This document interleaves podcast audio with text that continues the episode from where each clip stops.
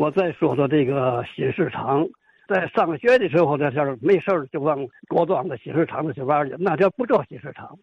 老李道一过来以后，这个这右手啊有个胡同，那胡同里头大部分都是所属的书馆，卖吃的摊贩，还有小小饭馆。我对这个所属的叫岁数小，不太感兴趣。在这胡同口有一个电影院，叫太平电影院。这个太平院看一场电影五分钱。座位上都是大长条凳子，长条凳子上，你比如说这长条凳子，你看一个一个凳子上坐四个人，他在这四个人的分界线上头就钉个小木条，一个凳子上钉仨木条，就是坐四个人。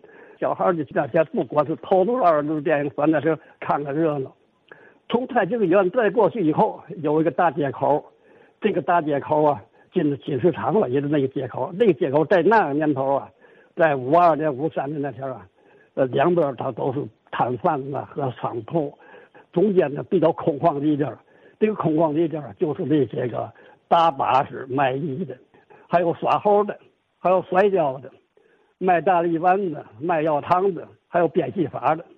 我最爱看的什么呢？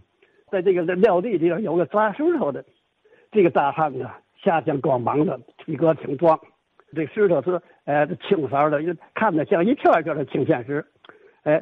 这个石头啊，这也得有一寸多厚，有半指多长，有两三寸宽。他带了不少来，他放在凳子上头，在一头呢垫个砖，然后他把手举起来，他就运气。他运气以后呢，还大喊一声，喊嘛呢？他喊啊呸！喊声一落，手一落，石头就断成两半了。大伙就叫好。哎，那时候呢，他有时候砸这个石头，有时候呢还砸砖。就都大伙看着热闹，有说的这个砖呐，这石头啊是拿化学药品泡了。反正我们那些人都小，上学的同学的看完以后回家也练去，也拿砖头也练，也举起手啊呸啊呸喊喊半天以后，就说就童年时这些个乐趣儿。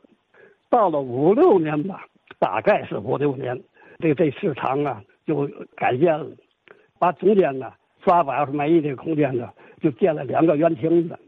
这个两个圆厅子都挺大，这两个圆厅子哪个圆厅子都得有个二三十米的直径吧。完事以后的圆厅子有顶子，圆厅子四周都是柜台，什么卖百货啊、卖日用品的。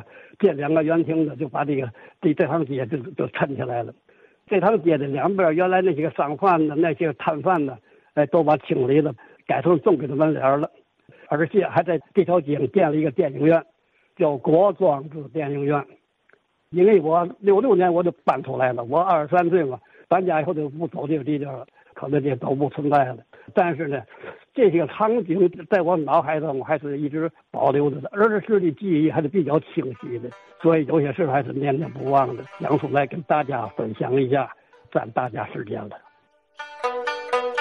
好，李国军李先生哈。这个砸石头，这回让孩子们 印印象最深啊！看着神奇啊，看完也练啊。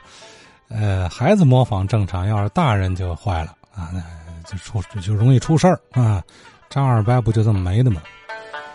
呃，李先生回忆的这个年代啊，是五六十年代啊。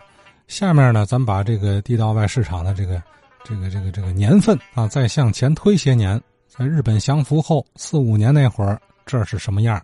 有什么特别之处？